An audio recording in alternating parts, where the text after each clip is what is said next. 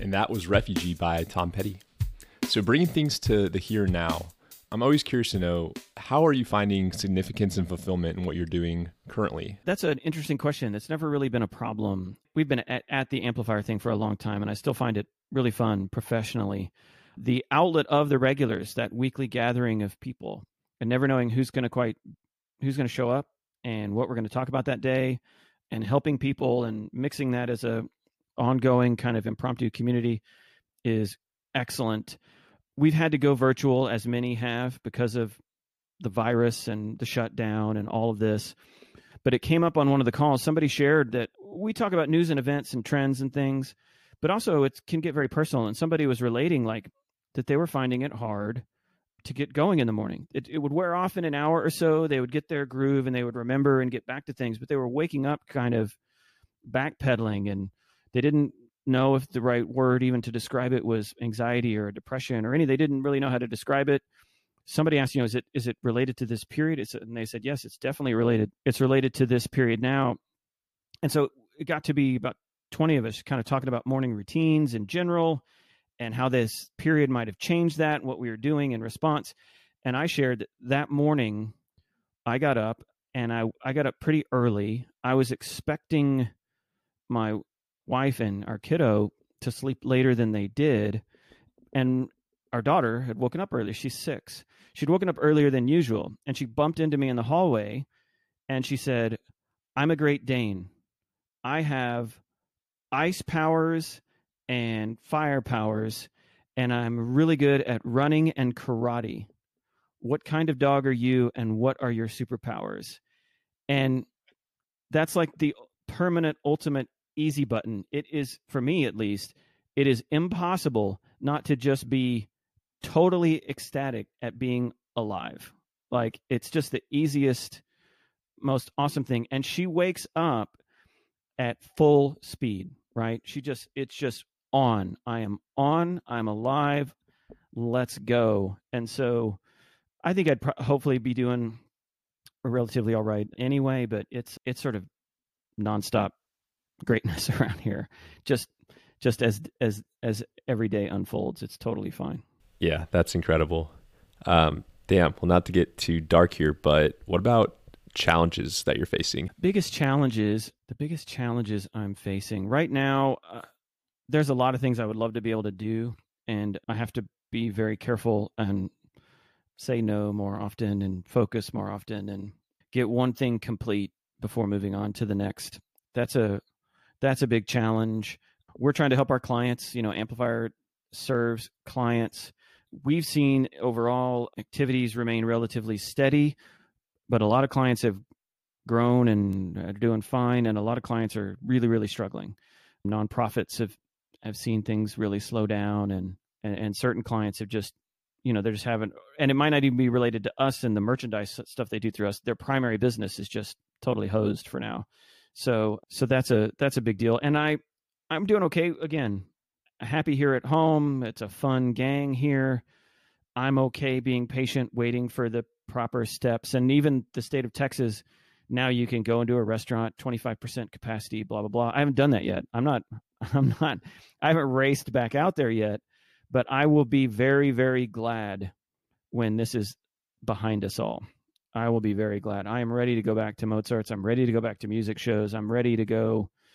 You know, I miss sports on the weekends, but I remember Easter Sunday, I was telling my wife, it's like, look, I get it. This is a big day. It's a, for many, it's a, you know, basically a sacred day. It's a huge family day. We can't gather family. All that stuff is what's really going on.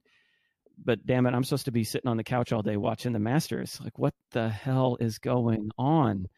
Everybody's acting appropriately. I think it sure, sure seems like we didn't have much of an alternative, but I'm ready. I'm I'm ready for this to be past us. Yep. What what would be the first concert you'd be like shooting out the gates to see post quarantine? I'd have to think about that one for a while. Any concert I could choose, I would probably. I don't know. That's a really good question. It might be something as simple as like Willie Nelson. You know, he just turned whatever he turned, eighty something and on April 29th. And, you know, he's not going to be around, certainly not performing forever. Another one I would say too, like we were fortunate enough to get to go to John Prine's last ACL taping and it was awesome. And that was really kind of important now that he's gone and actually, you know, a direct casualty of this damn thing. I'd have to think about that one for for a minute if I come up with anything special. But it might just be a simple Willie show. And then wistfully, right? Like I'd love to see a show at Threadgill's. I'd love to see a show at places that are now gone or venues that were gone before we even got here, you know? Oh, and pandemic aside, like what's your opinion on how Austin's progressed over the last 10 years and you know how it's going to look over the next decade? I would say so that's a huge topic unto itself. It's funny. So I've started on the side um, recording little bits of audio every day. Call it a podcast if you want. I'm trying to figure out what it is. And I started on Willie's birthday, and I was reading the story of Willie's first appearance at the Armadillo uh, World Headquarters, which is in Austin Lore. And what's funny is that happened in August of 1972. And there's also there's a great book called Progressive Country by a man named Jason Mellard. He's got a PhD, I believe, and he's base he's literally a scholar of Texas music. That's what he is. And so he's he's his book Progressive Country is academic. It is about how that movement of musicians and such in Austin in the 70s changed the nature of Texanness as a notion, which is a cool idea. And he's got this paragraph about all these records. It's insane. All these records that came out in 1973 like it it makes Austin seem like Paris in the 20s or something. Like there was just something really going on. What's hilarious and striking is I don't you know Doug Sahm. I am not a big Doug Sahm uh, expert, but he's but he's got some. Uh, I've listened to some of his music now. I never saw him play live. He passed away relatively young from cancer, I think. But he he was living in Austin, and he's you know playing the Armadillo, playing ACL. He was he is amazing.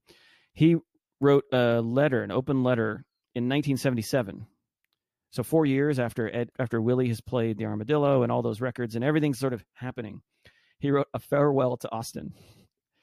I got to move back to California.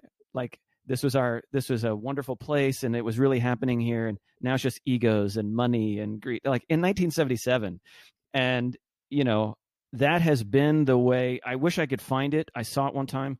There's this hilarious uh, thing from the Austin I can't remember if it's the Austin American or the Austin Statesman. It's back when they were separate papers, but written in the paper, uh, somebody was complaining that this new construction downtown was going to totally change the character of downtown.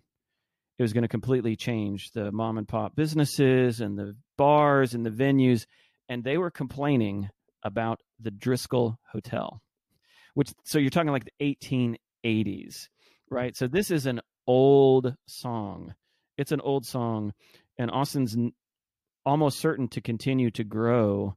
So I think what I would say about all of that to bring it all to try to tie all that back up though is it's up to each of us to go start our thing and go make an impact. And it's funny to me when something like the Cactus Cafe almost closes and people start campaigns about it. It's like it's it's tough to sit and think, well, when is the last time you went to the Cactus Cafe? Like, why should it stick around?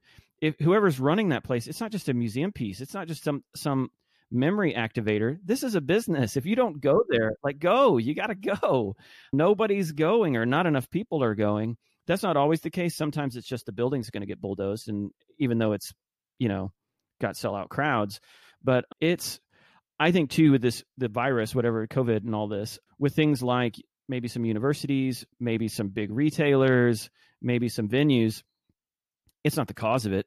It it's not the cause of the ultimate end. It might have accelerated the timetable by three to ten years, but there's a lot of it's it's forced a lot of organizations to take a long hard look at where they were to begin with. You know, it's it's tough. Yep. Well, it's refreshing to hear that you're accepting of change in Austin. I love the town. Well, yeah, yeah, for sure. I'm a markets guy, probably. I think that it's interesting to me. You know, a Saxon Pub is staying open. There's a great documentary about the Saxon Pub. They thought it was going to be another story where the venue moved. Like the Saxon Pub was going to have to leave South Lamar um, because it was going to turn into condos like everything else around it. And what's his name? Gary Keller bought the land at the very last. Gary Keller of Keller Williams Realty has become a huge benefactor patron of Austin music, and he bought the land and told Joe Abel, the owner, "You can stay, like don't move." and that's an important room. It's a great sounding room, and it's a good size. And the residencies and the Austin artists it supported is huge. Thankfully, too, in in this documentary, what was amazing, they had I think it was Susan Antone, Eddie Wilson of Threadgill's, Joe Abel of of that, and uh, what's the man's name? Steve, uh, drawing a blank of Continental Club, all together, and that's rare. And kind of swapping stories and talking about what they're dealing with property taxes and rents and everything. And the Continental Club owner owns that property. So he's less susceptible, but his property taxes are spiking like mad. And so it just gets harder and harder. Same thing applies to these restaurants and all kinds of cultural businesses. So, yes, I'm all for markets. I'm okay with that. So, what we mainly need is to help these places get more customers. I do think it's really awesome when somebody like Gary Keller steps in and makes such a difference. But right now, my gosh, with this virus and the shutdown, it's it's carnage everywhere. Yeah, man, it, it really is tough to see. I think of my friend in the floral space. Hopefully, she doesn't mind me shouting her out here, but Emily Reed. Um, she owns a company called Gypsy Floral. They obviously do a bunch of weddings, and since that is no longer a thing, it, it's just wild to see. Like, not only is her business massively affected, but her suppliers which are these huge distributors out in the Netherlands. Like there's actually a great Bloomberg piece that covers this, but they're having to burn just like bushels of roses and, and all these wedding flowers. So it's just wild to think about all the different streams that are affected. But, anyways, as I digress, uh, Joel, it's time for your third track. What do you got for us? That's third track was is it come on every beatbox yeah i just picked one from those records they were so fun i cannot overstate there's a couple of guys from the clash or at least one, Mick Jones and and some other guys. And it was a great sound. That that show, going to the Longhorn Ballroom and had such a time, and just sort of, um, how I would describe that too is sort of concerts to me as a youngster then, before even really having a driver's license, just seemed like this, I don't dangerous maybe or risky or just or, or unobtainable sort of thing. And then I went to the show and saw it live and right up close, and it was just such a blast that it opened up. It's like, okay, I'm doing this again. I'm doing this again. Um, so for me, this one little random show at the Longhorn Ballroom kind of opened up a fun world of, of live music again.